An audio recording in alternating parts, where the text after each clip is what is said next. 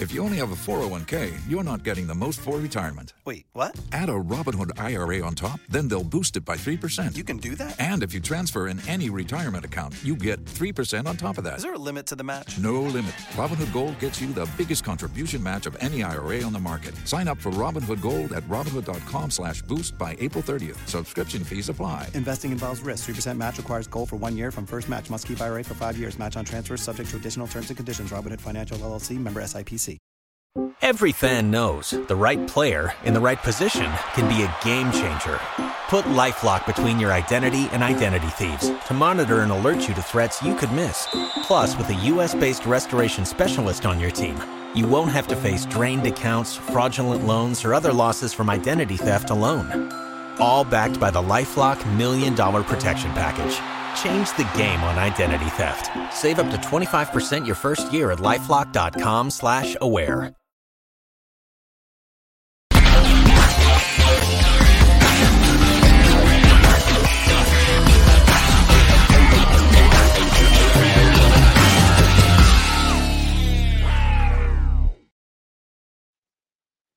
Welcome to the Riverfront. This is episode number 488 of the world's most dangerous podcast, where we discuss the Cincinnati Reds and occasionally Ricky Karcher. Rest in peace. I'm your host, Chad Dotson. With me this week, once again, Nate. How are you, Nate? How am I? Have you seen those standings? Have you seen the win loss column besides No. Cincinnati's name? It's looking good. I'm feeling good. Ready to talk baseball with you, handsome gentlemen. Rock on. Also with us again this week, back again, the Podfather, Bill Lack. How are you, Bill? I'm great, man. I mean, how much more fun is it to talk about this team when they're winning? Have we ever done that before? I don't remember It's ever doing been, that. It's been a while. It's been a while. Well, let's recap where we are uh, at the moment as we record this. As always, you're getting it in your in your ears and eyes if you're on uh, YouTube, and if you if you are watching on YouTube, hit that like button and smash the subscribe button, and uh, subscribe to us if you prefer the audio version as well. Um, I, I'm gonna I'm gonna give you some some numbers here, and then I'm gonna ask you a question. I want each of you to uh, to to try, try to answer this question. First of all, the Reds are 10 games over 500 after sweeping the Washington Nationals. Obviously, America's team would have to win four in a row in our nation's capital. So the Reds are 49 and 39, 10 games over 500. They've won five in a row. They've won eight of their last nine. They've won 20 of their last 24. They have a two game lead over Milwaukee with six straight games coming up against those same Milwaukee Brewers. My question to you, I'm going to throw it to you first, Bill. Are the Cincinnati Reds a team of destiny? I hate to put. I don't want to put say anything to that because I don't want to put the bad luck on them, the bulu on them. You know, they're, playing so well. I'm afraid to say anything. I mean, over the last month, they've played almost 800 baseball. I mean, that's big red machine numbers. I mean, it's crazy. Yeah, it's it's completely insane. I agree. I don't want to, I don't know, jinx them or whatever. Yeah, I don't. I feel like I don't want to say anything because I don't know how we got here. I don't know if we can stay here, but uh, I'm enjoying it. Uh, but uh, Nate, they seem to me. I don't know. They have some of these. What is a team of destiny? But man, I don't know. Every time I watch them, they have these crazy comebacks every day. I'm like, what's going on here? Nate, I believe you're muted here. This is our first muting uh, related issue of the pro- broadcast. Won't be the last. a team of destiny, I think by definition, is a team that somehow wins all of Luke Weaver's starts. They Yes. haven't lost a Luke Weaver, Weaver start in like two months or something crazy. So yes, this is a team of destiny. And that's because Luke Weaver's pitched so well, right? That's why they've won all those starts. Yeah, ERA over six or But it is. Eh, eh, the other thing that's amazing to me is it's some. It's it's not like one hot guy carrying them. It's somebody different every day.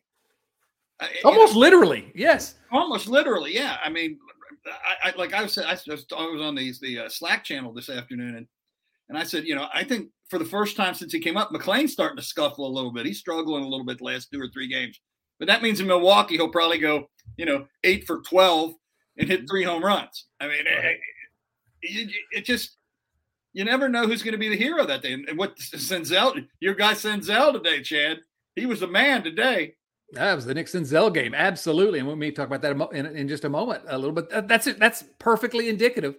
Well, let's just talk about it. I guess the Reds in the sweep uh, today. They finished it off. Nick Senzel makes an incredible game-saving catch, uh, and then the very next half inning leads off the t- uh, the top of the tenth with a two-run home run. First that, uh, pitch, wasn't it? First, very first pitch, just a bomb. And and Nick Senzel's a guy who he's had actually, I think that's his third walk off this year. So he's had some some moments, but he's not. We talk about the great lineup, and he's not he's not really part of it. And but yet he still. You look at this lineup some days, and literally at least one through eight are there are no easy outs in there. Right And now. It's it's really just uh, you know I guess we can diagnose this to death, and and we probably will, but um, the the odds that all of these kids would be ready at exactly the same time are off the charts. Uh, no one could have predicted it. and that they would all come up and all be successful. Right. You know, nobody came up and, and struggled. You know, I mean, De La Cruz did. Maybe you could say he did for a game or two, and then you you know you could have said he was struggling right-handed, but now he's gone what six for his last six right-handed. Yeah. You know, I, Yeah. I think he catches on pretty quick. Um, Will Benson struggled a little bit early on, but one has for- been what was he? One for 26, one Yeah. for 26, went to AAA. And, and boy, you got to like that. A guy that goes down, works hard, figures it out, and then when he gets back up here, gets that opportunity and he grabs it. Yeah, absolutely. And and Nate, it's not just we've talked about McLain and uh, De La Cruz, the first round draft picks, but you know, Spencer Steer. How good has Spencer Steer been? Not You to know. Bill's guy. I I think Bill might get mad at me if I um, if you guys are bringing him up. Spencer Steer has been the most surprising piece of this puzzle for me. I, I expected him to be pretty good. You know, I thought he would have a solid, you know, just utility man role, and he has had a utility man role, but he's done it to the tune of a an OPS that's getting close to 900 if he has a couple more, a couple more big games, and those are all star caliber numbers. Spencer Steer has to use Bill's favorite term, Swiss Army knife. The Cowboys said it today in the broadcast. He's like a Swiss Army knife, but every blade is sharp. I I don't remember seeing uh, somebody that's this willing with no edge, no sort of agenda. He's just like, yes, coach, whatever you need from me, I will do it. But somehow he does it extremely well. How he can play plus defense at five different positions on the field is crazy to me. When we've watched other incredible athletes not be able to to, to move from the infield to the outfield at all, it's a disaster. And he just comes up and does it from day one. Um, he his story is just about my favorite thing on this team so far. Wasn't he predicted to be the leading hitter and by, by one of the prediction, uh, the, the Fangraphs. Fangraphs? projections, Yeah. yeah. So, so the fact that he's playing very well isn't a surprise to the experts, apparently. Well, I, I would say that that ranking was more of an indictment on the rest of the roster than it was Absolutely. Spencer Steer being particularly good. that makes com- yeah. Well, to me, the Can, can we go back to Senzel for just a second? oh, I, I I would love to talk about Senzel. Yes, please. Don't you think that if they're going to make a move at the end of July, he is probably the most likely person to be moved? Well, maybe, but what value does he have? You know, I mean, Depends on what he does between now and the end of July, yeah, yeah. and he's only playing part time. he's about to get more expensive. Uh, Yeah. going forward, yeah, yeah, definitely, possibly. But again, it's going to depend on what his actual value is on the market. He may be more valuable to this team as a utility guy because he can play a lot of positions as well. Um, which comes back to Steer. You know, uh, if you'd have told me Mr. Steer was going to have these numbers, I would I would have said, "Wow, he's probably uh, in the mix to be starting in the or to be playing in the All Star game as a third baseman." And as it turns out, he's barely played third base this year because of everything that happened. And with the unique kind of roster crunch that the Reds are faced with now, what a just amazing stroke of uh, good fortune to have a guy like Spencer Steer, who he's played 17 innings of first base in his entire life before the season. And he started most of the games this year at first base. Not that first base is, is shortstop, but it's still not easy to step in at the major league level and play that position. You put him in the outfield, where he's barely played in his career in the outfield, left field, right field, and he's just been perfectly cromulent. And so uh, he's a good athlete. He is uh, uh, his foot speed is way better than people think. This this guy's a a player, he's a guy that is he going to be the star of this team? No, not with Elliot De La Cruz around, and, and probably not with Matt McLain. But he may end up being one of these guys everybody says, "Oh, that's the most valuable guy Yeah. on this team in some ways." Uh, He's a guy that I just I just think the world of, and I- and I've been trying to come up with an X Red comparison to him, and I and I really don't have him. You and I were talking about it a little bit on texting the other night, and I said maybe Pete just for the versatility and a hitter, but he's faster than Pete ever was, and and and he is a better defender, I think, than Pete ever was. Uh, yeah, definitely. So I'm not sure there is a Reds comparison to him, and and you know, and, and he's not way above the line in any one category. He's just really good at a lot of things. He, yeah, well, and those guys are those guys are valuable. That's extremely valuable. Um, so let me let me just throw throw a, a stat at, at, you here. I guess it's not really a stat, but it's a it's a it's a figure. It's a an anecdote. um, our friend uh, at Reds fan underscore Brandon on the Twitters had this uh, had this note. The Reds, of course, have won 20 of their last 24 games. Only four other teams in the entire history of the Cincinnati Reds have ever won 20 out of 24. Now I'm going to go through these for you here quickly. Four teams. The last one was 2012 when the Reds should have been in the World Series. You know, the Reds, I think, were the best team in the National League that year. Before that, 1995. That's the year the Reds lost in the National League Championship Series. My maybe my personal favorite. The Braves, right? Yeah, mm-hmm. lost to the Braves in the NLCS. Before that, 1975. Bill, do you know anything about that team? I remember them a little bit. They were okay. They did and before right. before that, 1940. That wow. team won. That team won the World Series. So again, we're getting way out over our skis, and I don't care because I'm enjoying discuss this. The only other teams that have, that have done what the Reds have done this year are four of the best teams in franchise history. I'm, I'm kind of surprised. The, I'm, I'm sorry. I'm kind of surprised the 73 team wasn't on that because after the Hal King home run, they played such phenomenal ball the rest of the season. I'm, I'm surprised they didn't have a streak like that. Well, I think that's an important thing to acknowledge is that you can play phenomenal baseball for long stretches and still not be playing as well as the current Reds are. but uh, here's, I guess I, will send this to you, Nate, to see if you have an answer. I don't think you do because I don't think any of us have an answer. How are they doing it with no pitching? Is the offense just that good? I mean, it is just that good. It's been the second best in, uh, or yeah, second best in baseball, I think, since Matt McLain uh, appeared on the scene. But how is it this sustain? We keep saying it's not sustainable without pitching, and the Reds have no pitching except for Andrew Abbott, obviously. But uh, take that wherever you want to go with it, Nate. There's been a lot of luck. Um, there were moments in the first half, I guess the first third of the season so far, that the bullpen was lights out. Um, they more than anything else, I think they just everybody always talks about how you got to be a professional. You show up, you get your routine, you do the same things every single day, and then the the results will come. This team is almost more than that. Like they they, never think they're losing. It's not about doing the right thing. It's about showing up with this fire and this spark that they carry through nine, 10, 11 innings. Like no team I've ever seen before. Like you say team of destiny, and that's the kind of things I keep going back to what they are doing doesn't make sense to me. Like I, I, see the players, I see the baseball cards of the guys who've been around, I see these pitchers, and you know I don't have a good answer, but there's something happening with this team, and you can feel it in the city. The fans are going crazy. The Slack channel's been electric. We got Bill Lack back in town. I mean, unprecedented Everything, times. Everything's coming up Milhouse. Bill, uh, let's unpack that part that Nate just mentioned there a little bit which is um, sort of the, the the outlook of this team or the the way they play the game. You know, the the culture is what they've been calling it. And yeah, for years we've I think we've had this discussion on on the show, Bill. Just you know, uh, chemistry is something that good teams talk about in retrospect. That only winning teams talk about their good chemistry. You never hear it about bad teams, and so maybe there's some element of that.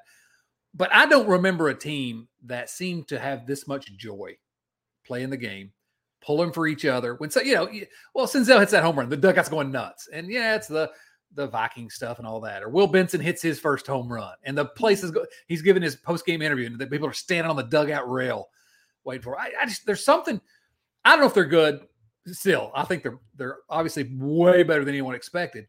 But man, I will follow this team all the way. Uh, you know, I'll I'll run through a wall for them because they I don't know they, they seem like they really care. And maybe it's just the kids uh, all that inject that enthusiasm into it. But anyway, Bill, I don't know any thoughts about what we're seeing. But before I get in, I respond to that. I, I do want to let's give the starting pitching for the last week the credit it's due. Sadak said today that they were 2.8 ERA over started pitching over the last week. That'll work. Mm-hmm. Uh, yeah, that'll play. now, I'm not going to tell you that's going to hold, but you know, if we can keep it somewhere or, or under four till August, when we hopefully get the studs back, I'll take my chances. Yeah. But uh, to answer your question, is I, I, they do seem like and, and, like the other night when Steer hit the one, I think it was Friday to win the game. They damn near declothed the guy on, on the field. um, I like the way also the way Jim Day kind of keeps his eye when he's doing the interview after the game when they're coming with the big thing of water or Gatorade. He, he knows exactly when to back out of the picture. Oh yeah, yeah, he's a pro. But, but they do seem like you know they, they. I think you guys talked about it last week or the week before. You know they all went to the FC Cincinnati game that one night. There were six, seven of them there. There've been there was you know there's been things of them at the zoo seeing Fiona. Uh, I don't ever remember in my memory and that goes back a long way. I haven't lost all my memory yet, but but I don't ever remember. Now, with social media and all that stuff, you're going to know more about that now than you ever did in the past. But I don't ever remember hearing those kinds of things with any Reds team in the past, where they they seem to enjoy spending time together outside of the ballpark, and I think that can go a long way. You know, that's a bond. That's a bond that I think you get more than just playing together.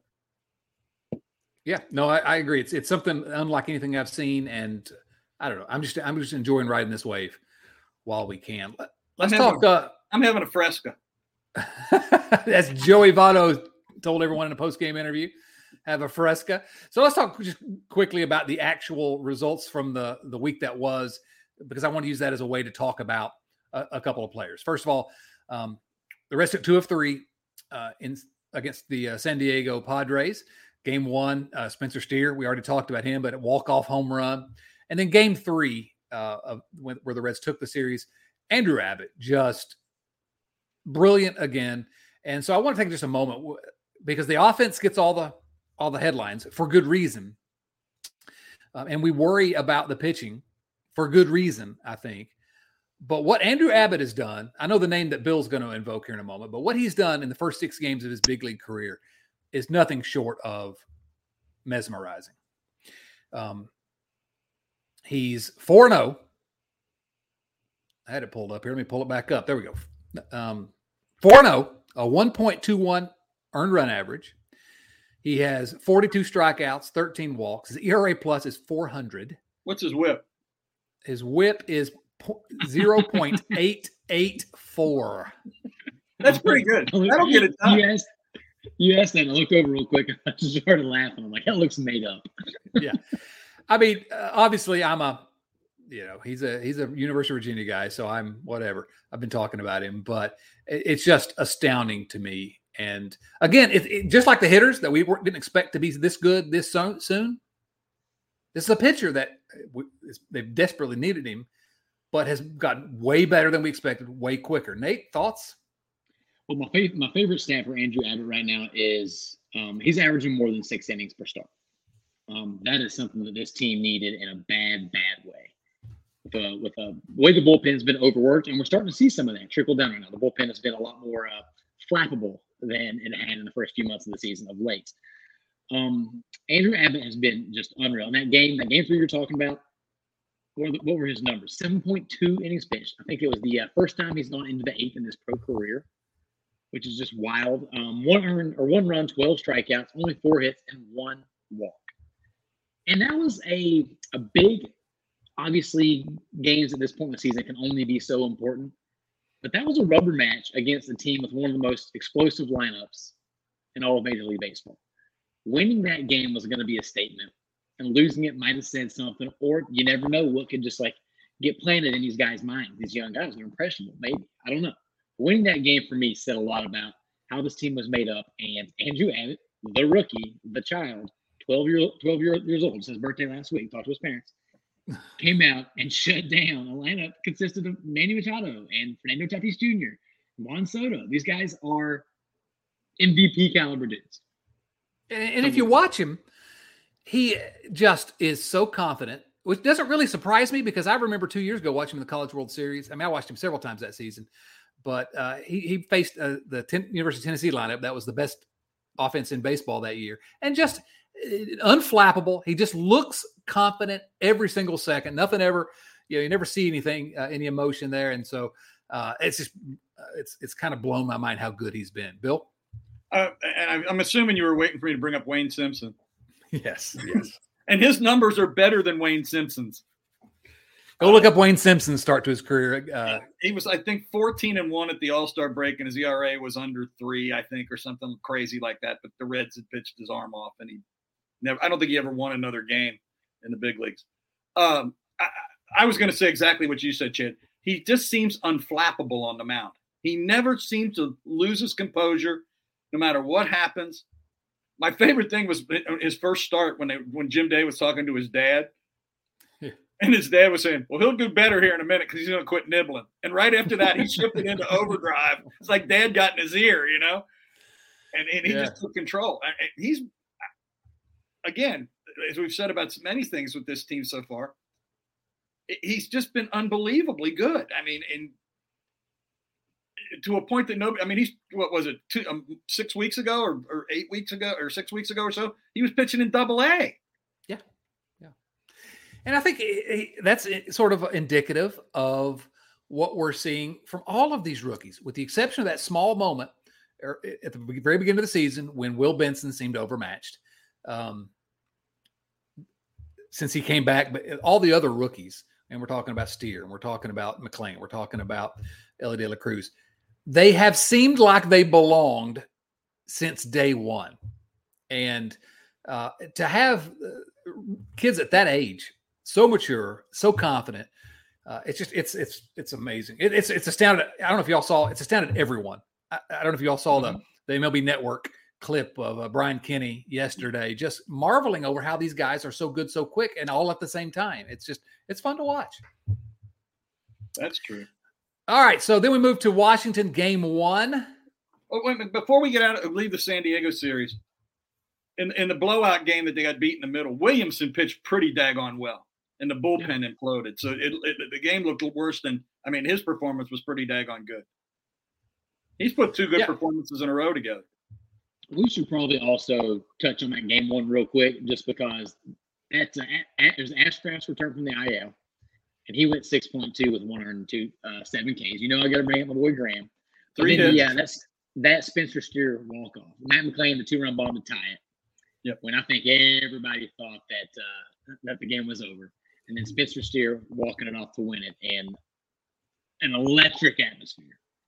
Should not go unmentioned. Elly had two hits with a double that night. Stephenson had two hits with a home run that night. Heck, I mean, but you're right. And Ashcraft only gave up three hits. Uh, yeah, thanks for going back to that game because that is something I wanted to mention. Uh, that's again indicative of this the never say die attitude here.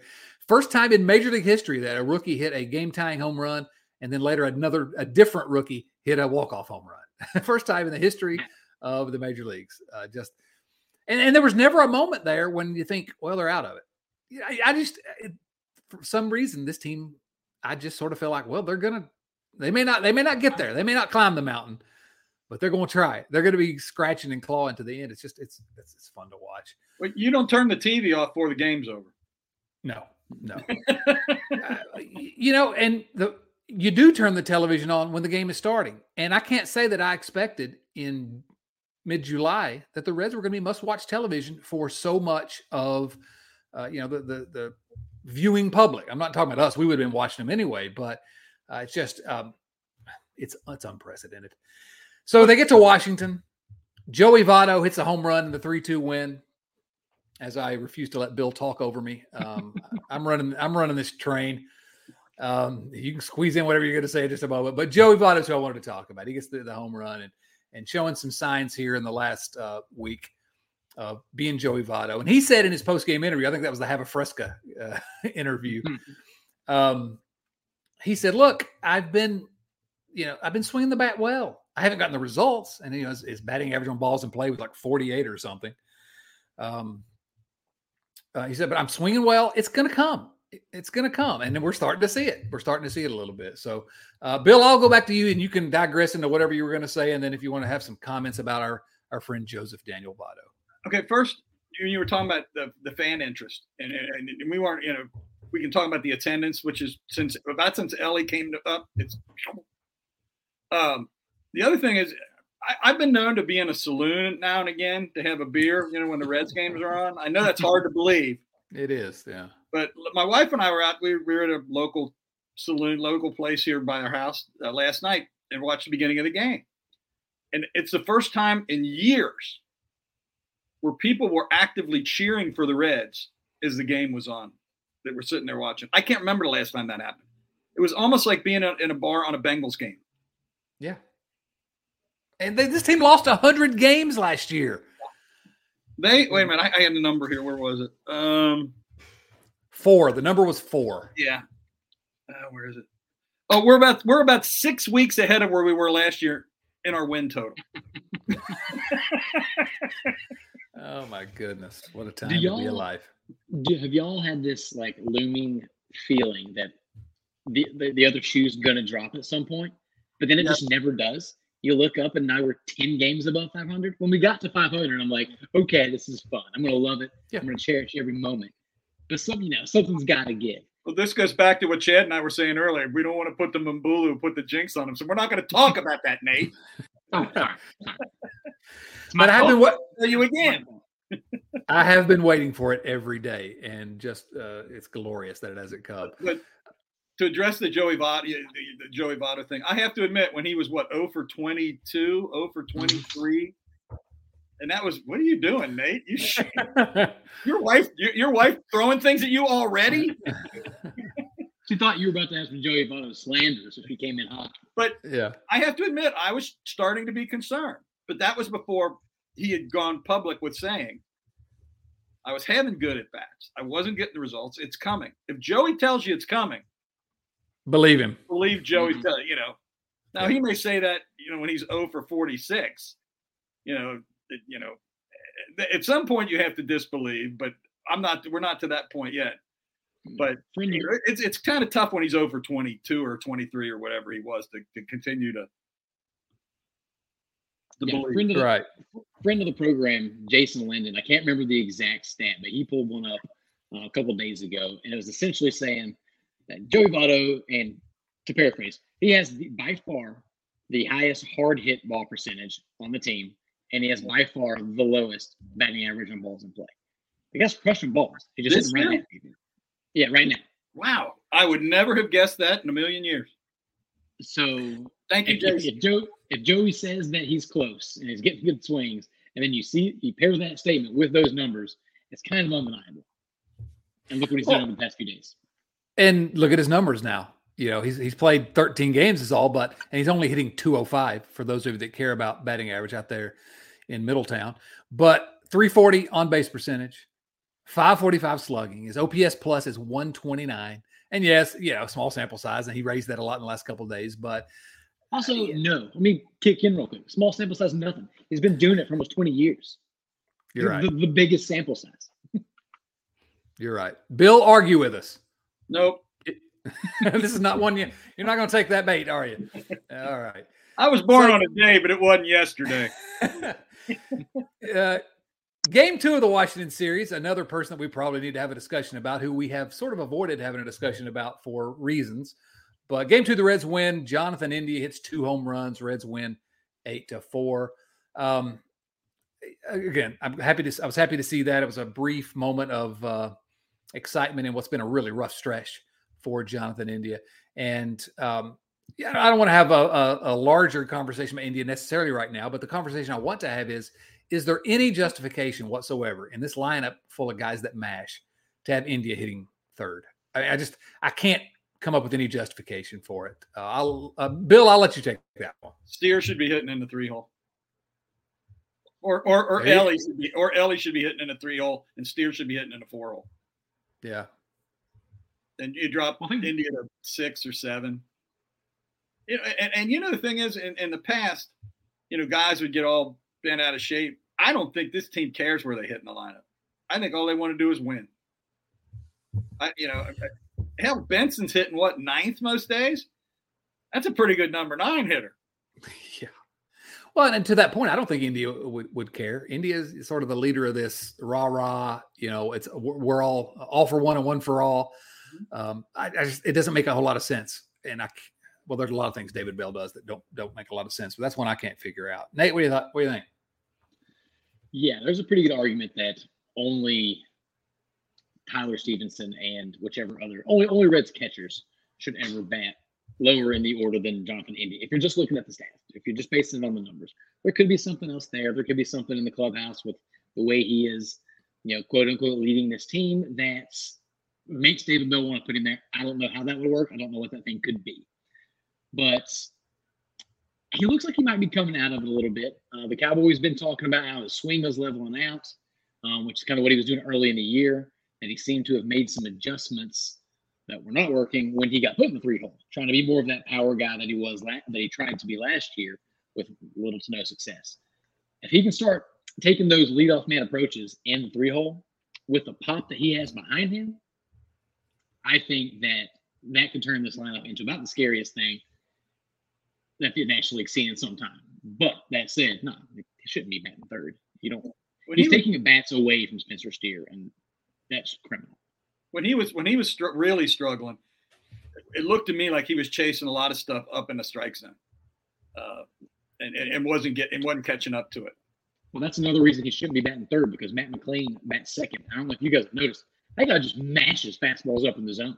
It's true. It's true. I've never seen anybody hit more fastballs up in the zone.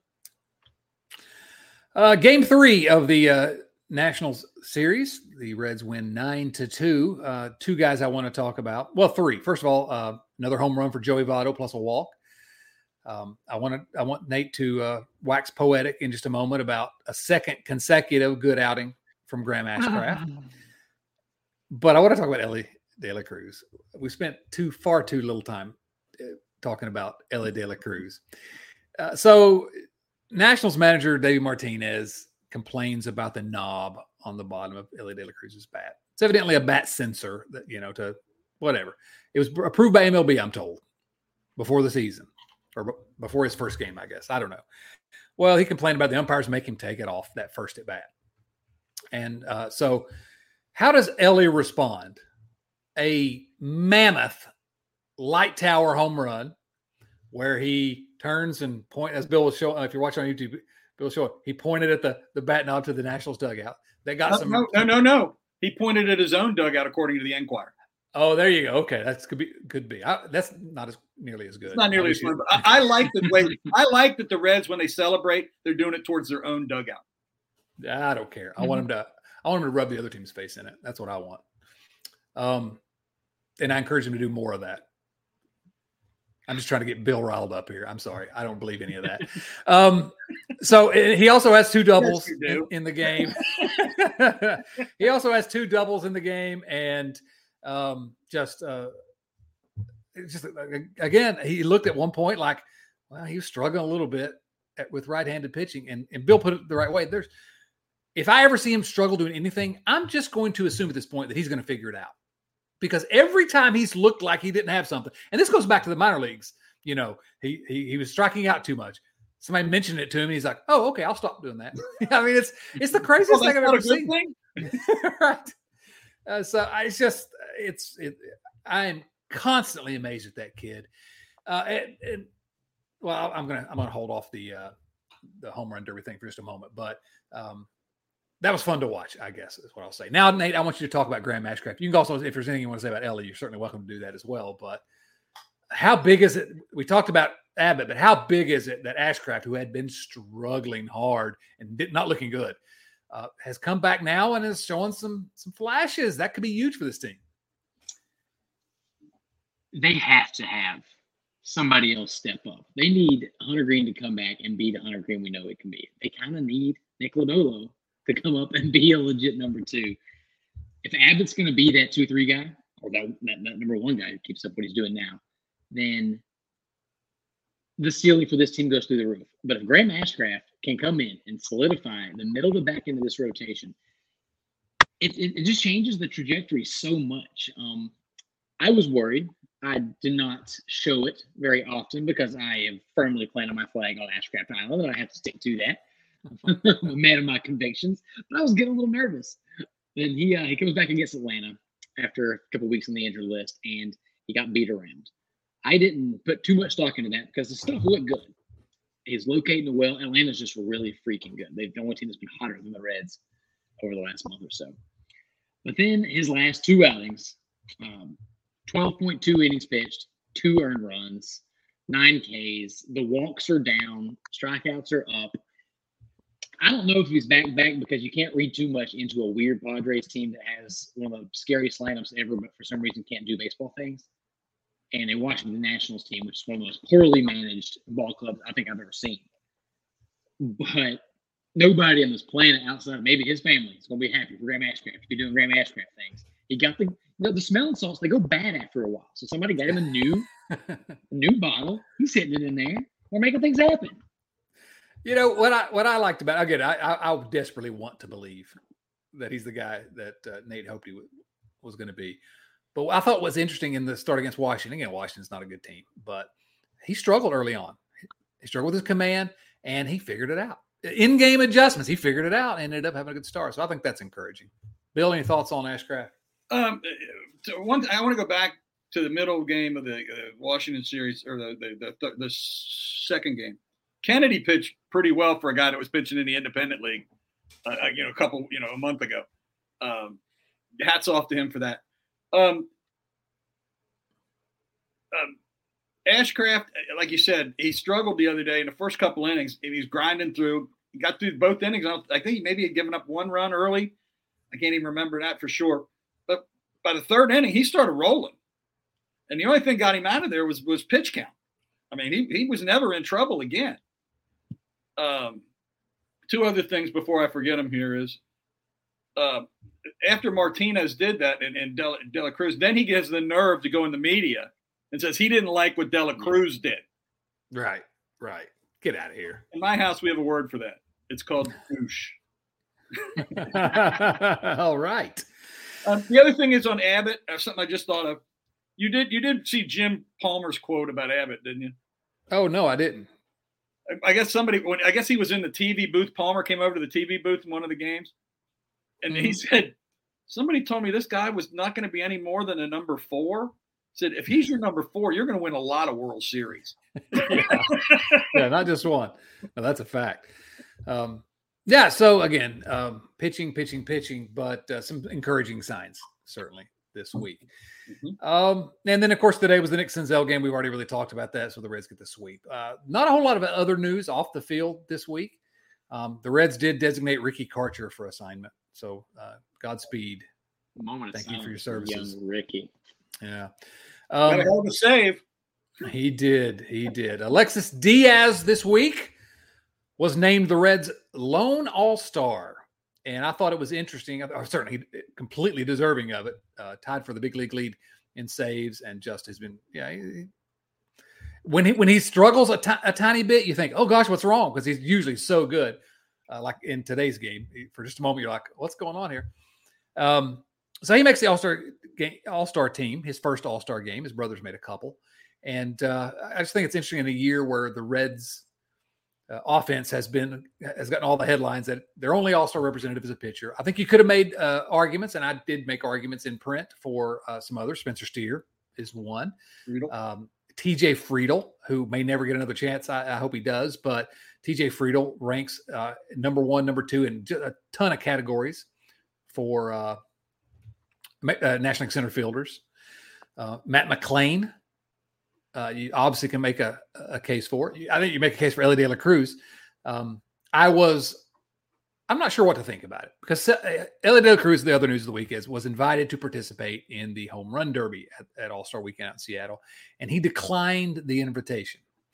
Uh, after talking it over with his uh, agent and discussing the uh, again his agent Scott Boras, uh, but they discussed number one, you're going to make six figures. It's a big payday if you go out there. That's still to him. Yeah, that's still big money, you know. Um, he uh, also they talked about the publicity that he would get out of it on the national stage and how it could increase his marketability. And then they talked about how tired he was going to be and how exhausting not just the flight is, but the actual competition, and that it would maybe detract from his performance with the Reds. And he turned it down. I thought a pretty mature move. Selfishly, I wanted him there because I want to see him smashing dingers and beating everyone else in the big leagues. But a really interesting uh, decision. Nate, did it surprise you? A little bit. Um, the uh, the sheer baseball fan, the guy that just wants to be glued to the home run derby, would have wanted him to play. Um, kind of like you said, the Reds fan in me is, is happy with the decision he made. Also, important for context, though, is like at the time, because he, he had an incredible series against the Nationals. But leading up to that, he'd had a rough few games. And there were there was some buzz around, you know, people love to hate in this world. So people say, yeah, you hear, hear people say, send him back down. He needs more time. He can't hit, he can't hit lefties or whatever. Well, maybe, maybe that played into it. I don't know. But I think I'm always going to be torn. I hope we get to see him in 10 more of these things later on. But the guy's been in the major leagues for six hours.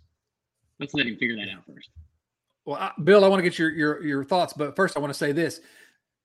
The fact of the matter is, he's going to be forced. Well, not forced. You're never forced, but he's going to be forced to fly to wherever the All Star Weekend is. Looks like many times. Okay, he's going to have his opportunity. He's not just going to be there for the home run derby. So I think we're going to get a chance to watch him.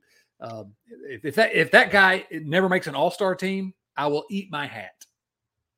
You heard it here first. Bill, thoughts on uh, him not uh, declining to participate in the home run? Whether whether he did it for the reasons he stated or not, I like the fact that he did it. I, I also think he's only like like Nate said, he's only been up here for a minute. I I don't want him out there. I, Todd Frazier said he didn't want him to do it, and and I'm not a home run derby guy anyway. I've never watched the home run derby. Uh, I've watched parts of it. I've never sat down and watched the whole thing from beginning to end ever. I, to me, I, it's like bad. It's batting practice. I don't care. Um, Once again, you're wrong as you usually are. Every time I am never wrong. Wrong about everything. I love the home run even derby. when I'm wrong, I'm sure. Confident about it. There Um, and and the other guy's not making it. I, I think Steer will always have a chance to get you know you know if anything his versatility is going to be a problem for him for making the All Star team. I do feel bad for Friedl because I think he's having a career year. He'll probably never have another year this good, and this may have been his only opportunity. And and I feel bad for him. But when the team's playing this well, I don't want them out there. I want them here, concentrating on for the second half of the season. And I know that you know, but you you don't get any closer to winning the pennant at the All Star game. It's true. It's true. I, I don't think you can really say that any of the Reds were snubbed, uh, despite how great the offense has been. You, you know, uh, McLain's not been here. He, what, 45 games? Yeah, I, I forgot to say that. that, that, that the, the McLain and, and that's the other thing with McLain and and Elly is they haven't been up long enough for me to be real serious consideration. Right, Uh, right. Steer, Steer. I think you can make a good case. I'm still hopeful that at least one of these guys will get because you know there's always injuries. There are always uh, replacements, but Friedl's the one that I'm hoping for because he's the Yeah. he's the sort of uh, prototypical co- uh, comes to the big leagues late. May have a, a short little peak here where he's pretty good, but we don't know how long it's going to be. Uh, and so Mhm. this may be his best opportunity. I'm I'm I really hope because he's been dynamite. He's been absolutely dynamite. All you. And so, well, yeah, would love to see him get an opportunity. Nate, thoughts on the quote unquote snubs? Friedl is the one for me. Um, would have loved to see McLain in there also, but probably not if it meant that we only got one of him or Friedl. If you just go by the stats and just go by position, and we all know that's not the case. It's it's name recognition. It's the market you play in. TJ Friedl has been either the best or second best center fielder in the National League, no matter how you shake it. There are there are other guys out there that have played more positions that have played some center, but more of other positions. There are guys that hit for more power, and there's certainly guys that are named Mookie Betts. TJ Friedl has had a better year than all of those center fielders. Brandon Nimmo is the only one, center fielder specifically, that has had maybe you can argue is having a better year than TJ Friedl. So that stings. One thing I want to post to you guys is the uh, this is kind of blowing up on Twitter a little bit. Do you want Diaz, Alexis Diaz, to pitch in the All Star game? No, no, not at all. I I hope he don't, does. even want him, I don't even want him to go. But No, I, I, I want him to. I want him to go and wear that uniform and enjoy the festivities and just rest the entire time because he is he's showing some some uh some wear. He's tired. So, Well, you guys want to answer some viewer mail questions? There's a few in here that are pretty interesting, I think, that are getting some good conversations. So these questions, as always, come from our friends at patreon.com slash riverfront cincy. That's patreon.com slash riverfront cincy, where you too can uh, join the conversation. And uh, Bill mentioned it earlier, but for the uh, low price of $2 a month, you can get, get a discount if you go yearly on that. You get to join our Slack channel, and it has been what Twitter should be. It's a bunch of guys having fun together, nobody yelling at each other. Um, we're just all talking Reds, not just Reds. There are channels for everything. For example, we discussed briefly the latest Indiana Jones movie, which I, I saw uh, this past uh, saw on, on, Independence Day. So um, lots of stuff. Come join us. First of all, if you join the if you join the crew at a certain level at patreon.com slash riverfront cincy you get to join the beer league softball team we have a new member this week although somebody's going to correct me because i feel like we've shouted him out before and he's i don't know uh, if, if i'm saying that wrong and you're you you were here and then you left and didn't come back mike i'm sorry I, your name shouldn't seem familiar maybe it's just because of interacting with you elsewhere but mike bittenbender mike bittenbender. All right. Don't watch do, do not watch the youtube video of this because bill's saying insane things writing them down and putting up to his screen. Um, mike bittenbender mike thank you so much for joining the crowd. Um, you should have received your slack channel invite.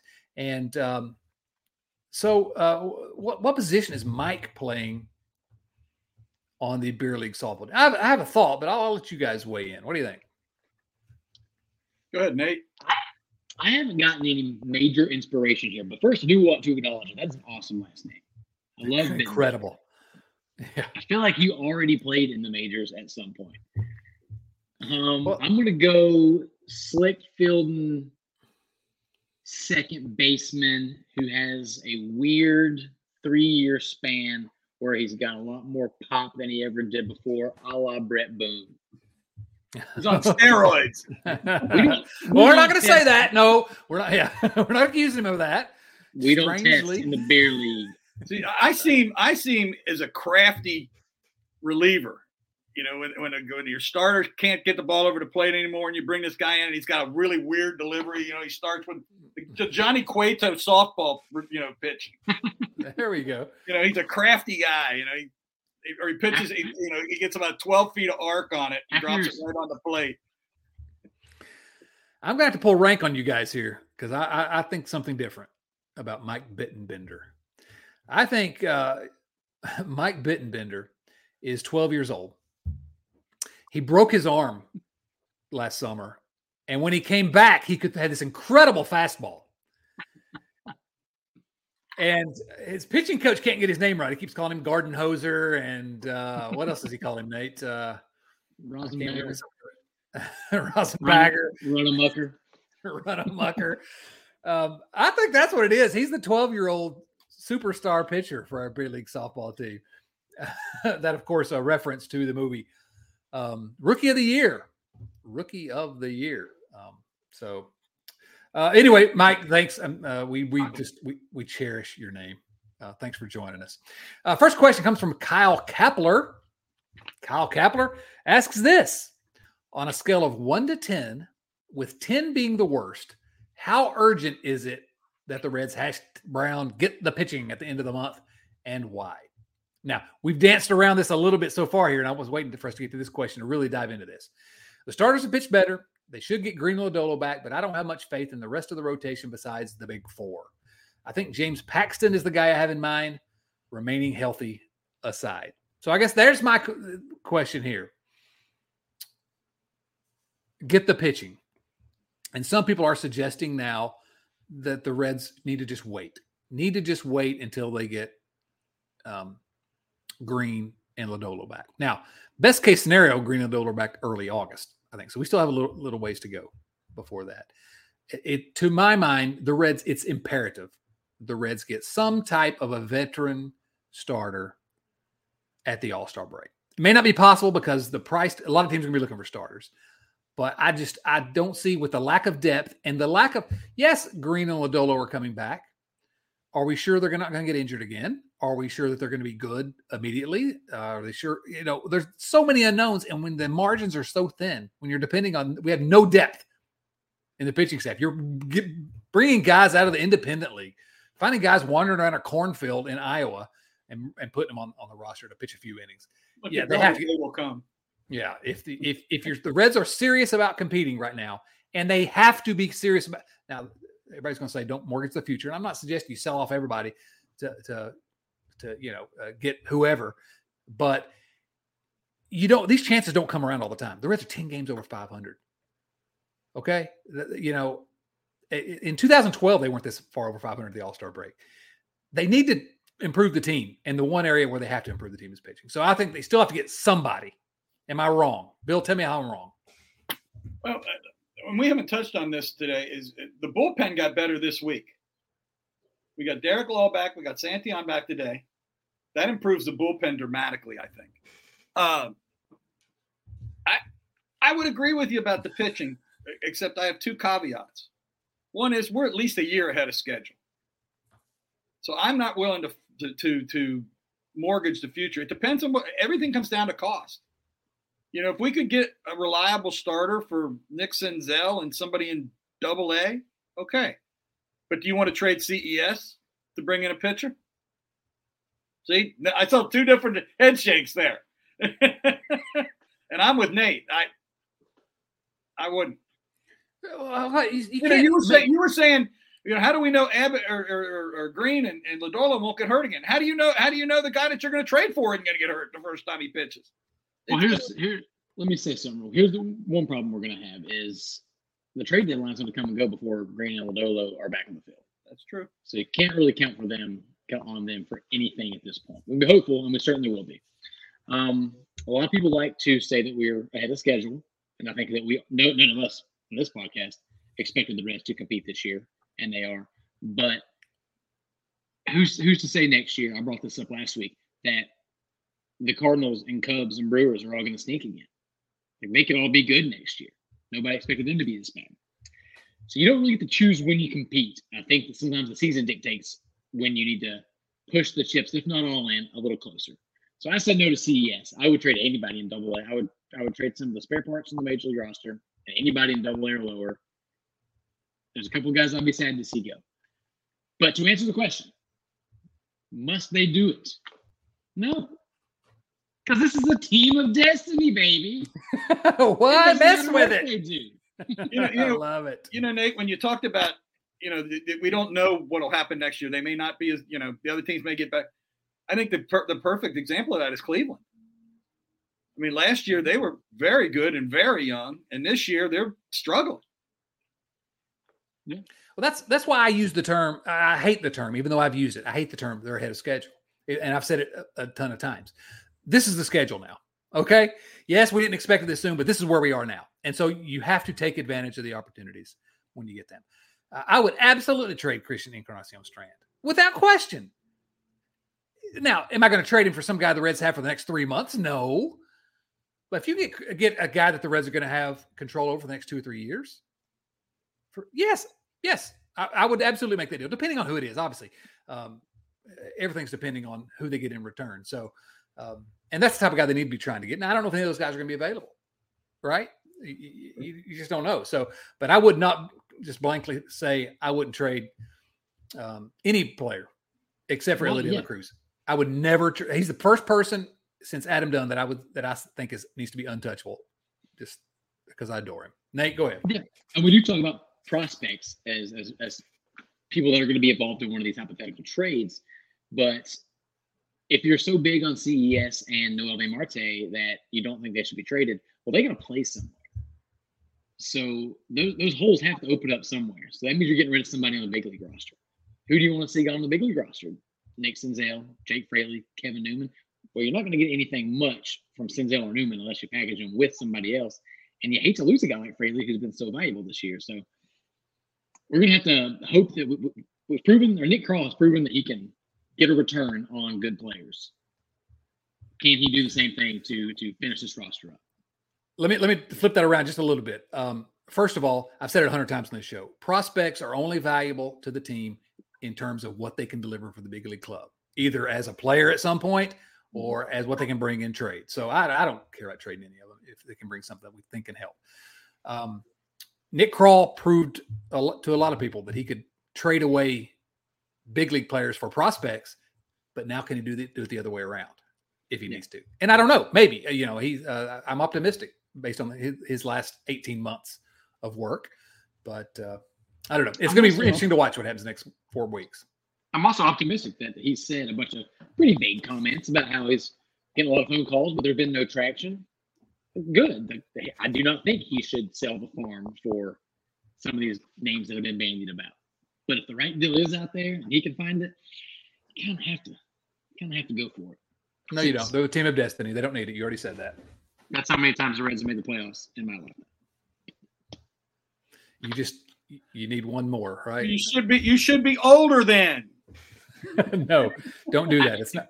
It's not fun. I, I don't have enough fingers for how many times they made the playoffs in Bills like that.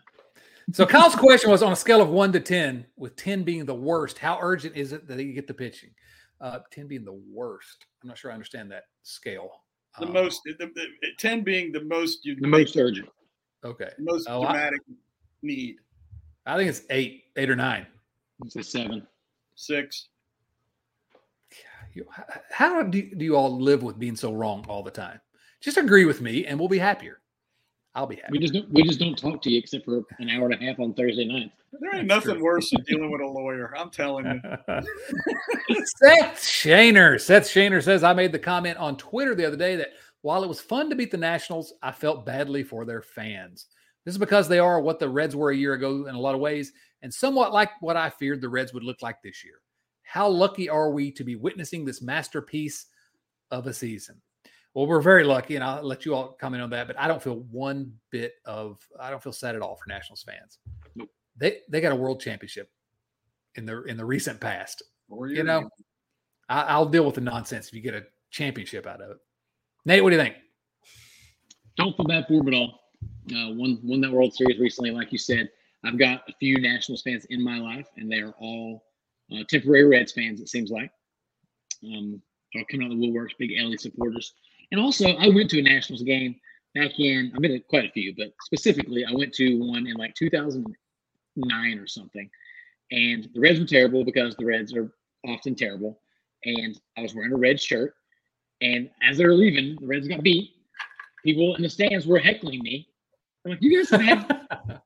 I've been a team of this franchise since the day I was born. You've been a fan of this franchise for 30 minutes. Shut up and go. Leave me alone. Screw you, Nationals fan. Singular, Oh. guy. It was rude. How dare he? Um, Bill, I want to give you that last question there. How lucky are we to be witnessing this masterpiece of a season? That's Very. basically what we- we've been talking about the whole time, right? Yeah, very. I mean, it, it- it's it's it's been amazingly amount of fun, and, and uh, we're you know halfway through. Let's keep the magic going. I mean, Bring roll it roll it into Milwaukee this weekend and win a couple games and go into the All Star break and come out and win a couple more and We didn't really talk about that much. you know, and we didn't talk about it at all. You know, and, and that's the other just a, something else that just percolated through. We talk about how bad our division is, you know, and, and how bad the records are and everything. But the teams the Reds have been beaten for the most part are not bad teams.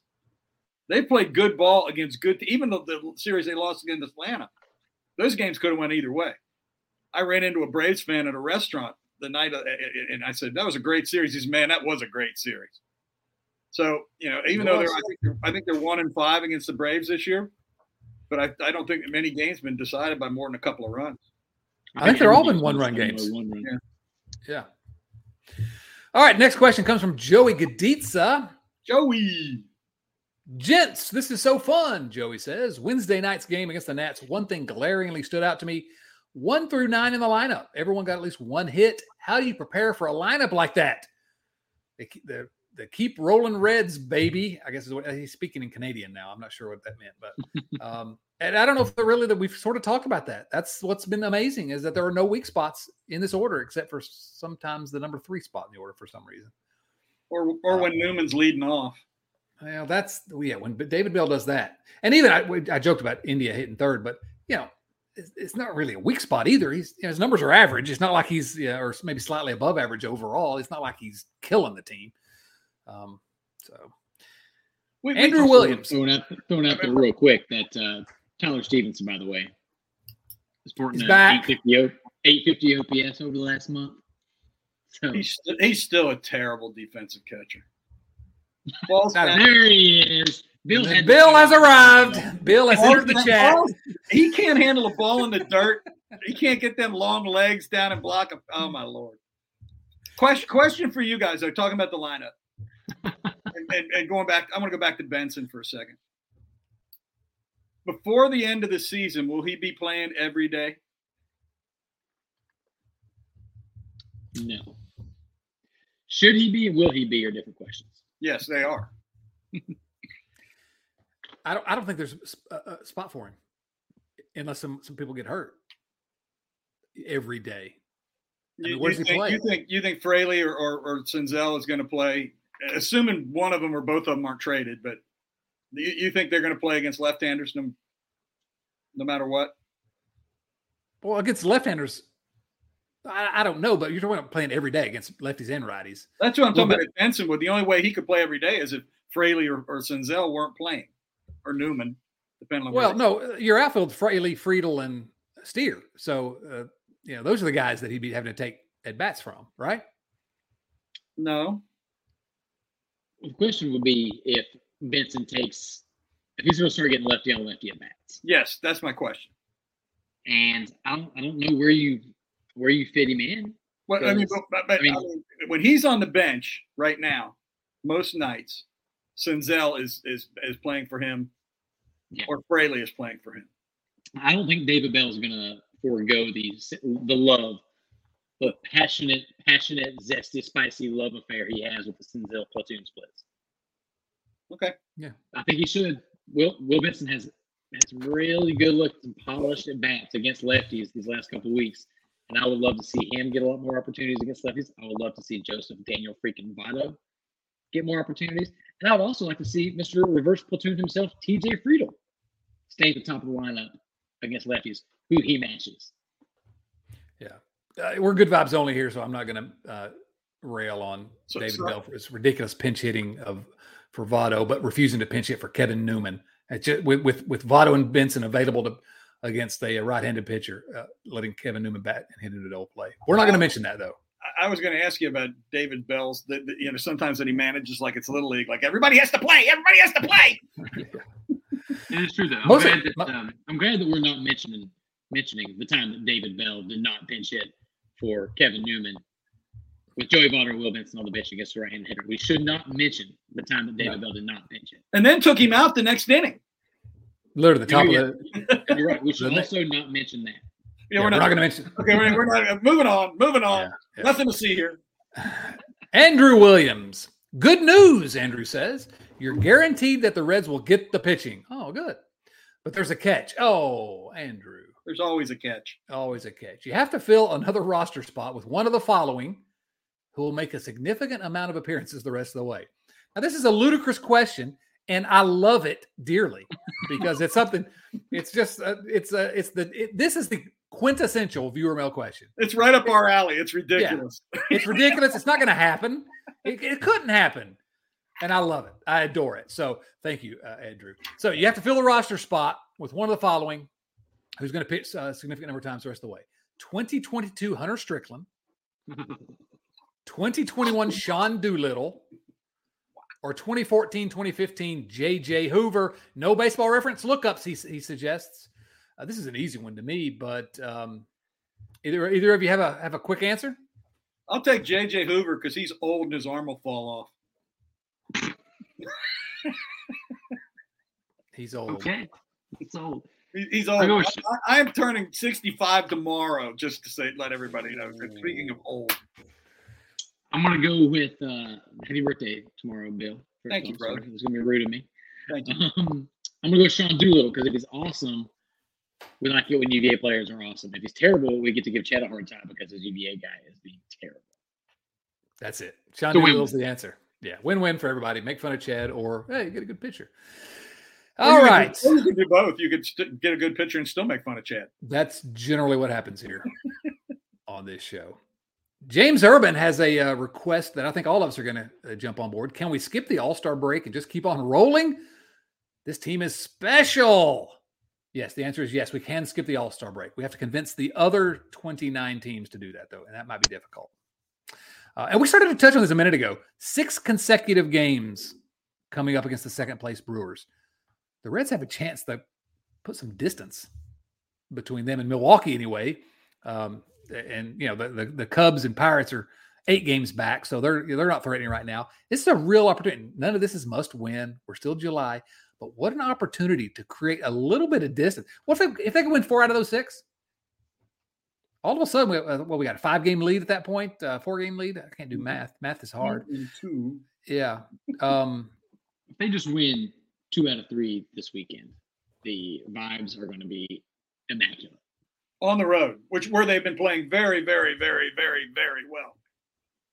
yeah. Um, yeah, absolutely. And then win two out of three at Milwaukee, and then we come home after the All Star break.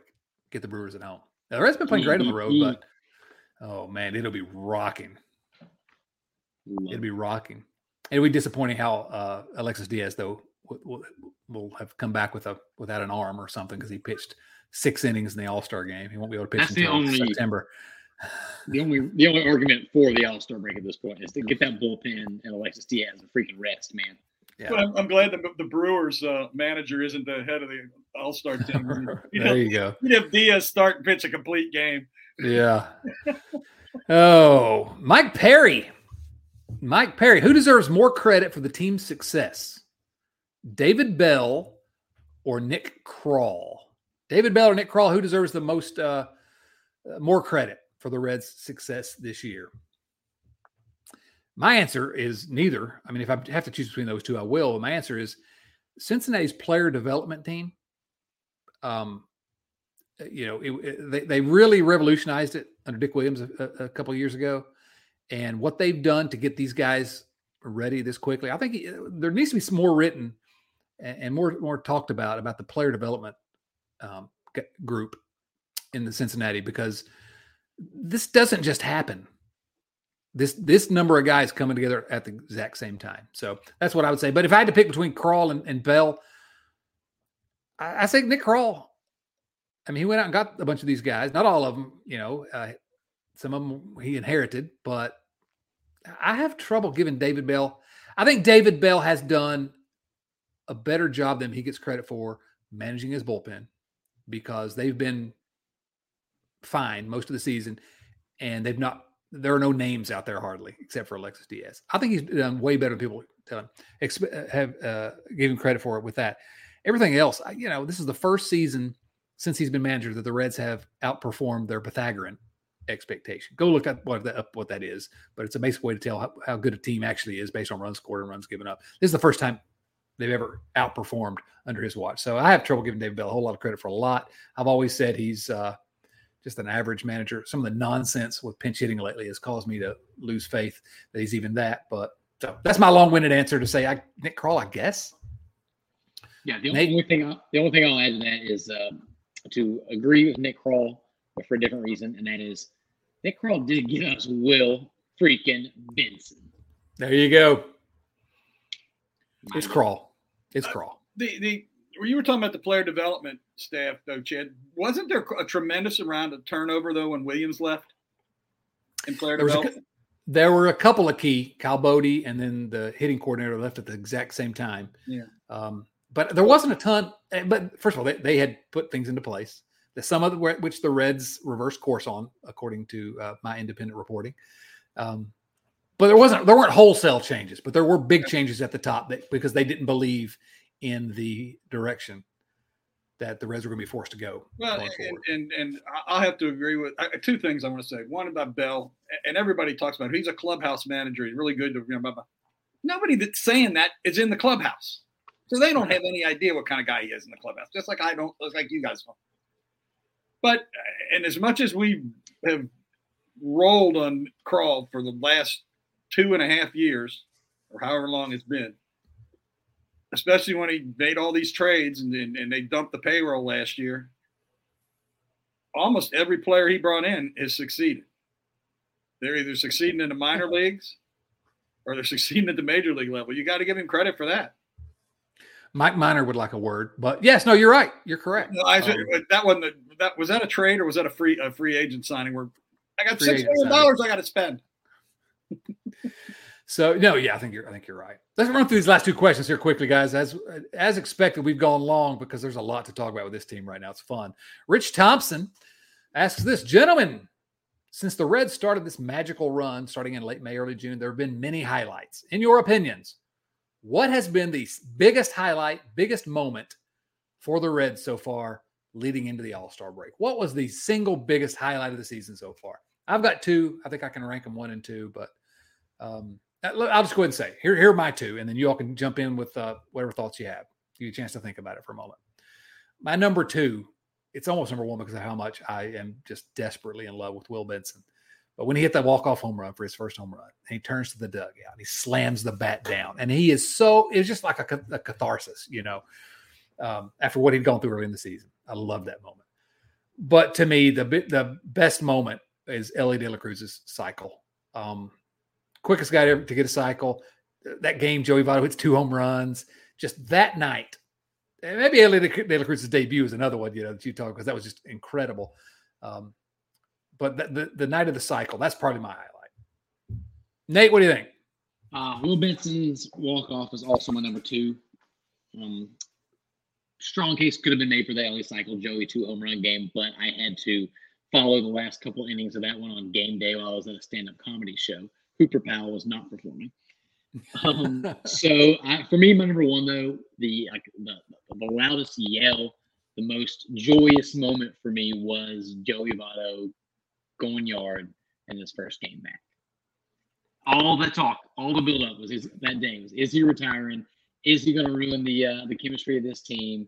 What are we doing bringing up this old man? And he shuts everybody up with one swing of the bat, and I lost my freaking mind. Well, and, and the fans chanting, Joey, yeah. Joey, and the love they showed him that night it was just it was it was magical. It was. Bill, what do you think? Uh, mine would probably be the uh, the the cycle game. The, I mean, it was on top of the fact the cycle it was a 11-10 game. I mean, yeah. you know, and against the Braves. Good times. Those are the two the two teams I'd like to see playing. And actually, I don't want the Braves in the National League champion. I want us against some really terrible team that, that knocked the Braves off. Absolutely. And then, and then Friday's game uh, is a heck of was a, is is up there for me also. Yeah, the Matt McLain, Spencer Steer home runs, uh, and yep. uh, Steer walk off. Yeah, yeah, absolutely. Well, there've been a lot of fun moments. All right, last question comes from Brandon Kamick. Brandon, I'll save the important question for Chad's return. What in the world is my beer league softball position? I was never assigned one. Am I the mascot or the bat boy? Sits next to me, next to the beer tap. Yeah, that's the most important. yeah, you're you're the you're the beer guy. You got to get the ice to keep the keg cold. Yeah, come on, you're the most important guy on the team. Nate, anything? Brandon, um, if it's true that we never did give you a position, which I think it is, I do feel like there was some reason that made sense at the time. But if, if it is true, you can be what you can fill out the lineup card, bro. You can be whatever position you want. you pick your own position. Absolutely. All right, uh, Nate. What else is happening around the riverfront these days? Oh man, uh, Tim Daniel over there crushing it in the late night Reds. I think he's got a pretty pretty special guest on for this Sunday night show. Don't want to jinx it, so we won't say it out loud. But please tune in. They're crushing things over there with that late uh, that live format. Um, Joe Greg ramping things up over there at the Riverfront Bengal Show, still kicking butt. And um, we get some new stuff in the merch shop. So definitely talk about that. Go over to riverfrontcincy.com. We've got t-shirts for all of our podcasts. We got beer koozies. We've got all kinds of stuff. We got the, my favorite, my go-to, my Joey Votto Appreciate 19 t-shirt. So a lot, a lot of cool stuff, a lot of exciting things happening at the riverfront. Send us a picture of you wearing a, uh, a riverfront uh, t-shirt at a uh, at a ball game, and we will put it here on. Uh, we'll memorialize it here on the YouTube uh, show. Bill, any final thoughts for us? Once again, in their infinite wisdom, the Enquirer ran an article this afternoon. I, I went up online where they said that the Reds might lose their best pitcher late in the season because they may have to pull him for innings. And Carlos on the Slack channel said that Krall has already said that he's not he's not going to be innings limited. So the Enquirer once again got it right again. Excellent. Bill using his final comment here to bang on the Enquirer is what we've expected. I love it. Nate, final thoughts? Um, not really. Just uh, how much fun is it that we don't even have to have a topic of the week anymore on this show because we don't have enough time to talk about the fact that Tyler Stephenson has been on a heater for a month. Yeah, now we've been getting all these performances up into the lineup. We don't even need topics. We just wax poetic for the Reds for 30 minutes longer than we ever used to. I mean, this stuff is fun. I cannot tell you how much fun I'm having. Hope you guys are too, and I hope people that are listening are as well. What yeah, a time to be alive, as some people have said. What a time to be alive, indeed. Yeah, so many fun things to talk about. We can't fit them all in. Um, that's why we have two uh, Reds related shows at the Riverfront feed every week now. Um, thanks to all of you for listening to and supporting the Riverfront. Uh, tell your friends if you would. That's the that's the way to grow a podcast, and uh, we have been growing. Uh, and so thanks to all of you for for helping with that. But tell your friends about us. We're uh, well, as as I always say, if you like us, talk about us. If you don't like us, just uh, you know, keep it down.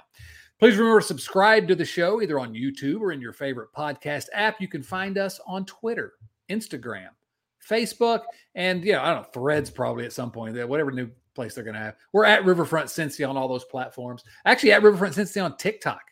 If you do the TikTok thing, at Riverfront Cincy everywhere. And then once again, finally, a huge thank you to our supporters at patreon.com slash Riverfront Cincy. The show would literally not be possible without the support of our Patreon family. Come join us. It's fun. Trust me. Go to patreon.com slash Riverfront Cincy or click the link in the show notes. Shout out to Adam Dunn. Shouts to Lisa Alberto and Wayne Krenchicki and Eli Cash and Ricky Karcher, who a few short weeks ago would have been my highlight of the year before the Reds decided to be good. For Bill Lack, for Nate Dotson, this is Chad Dotson saying, so long, everyone.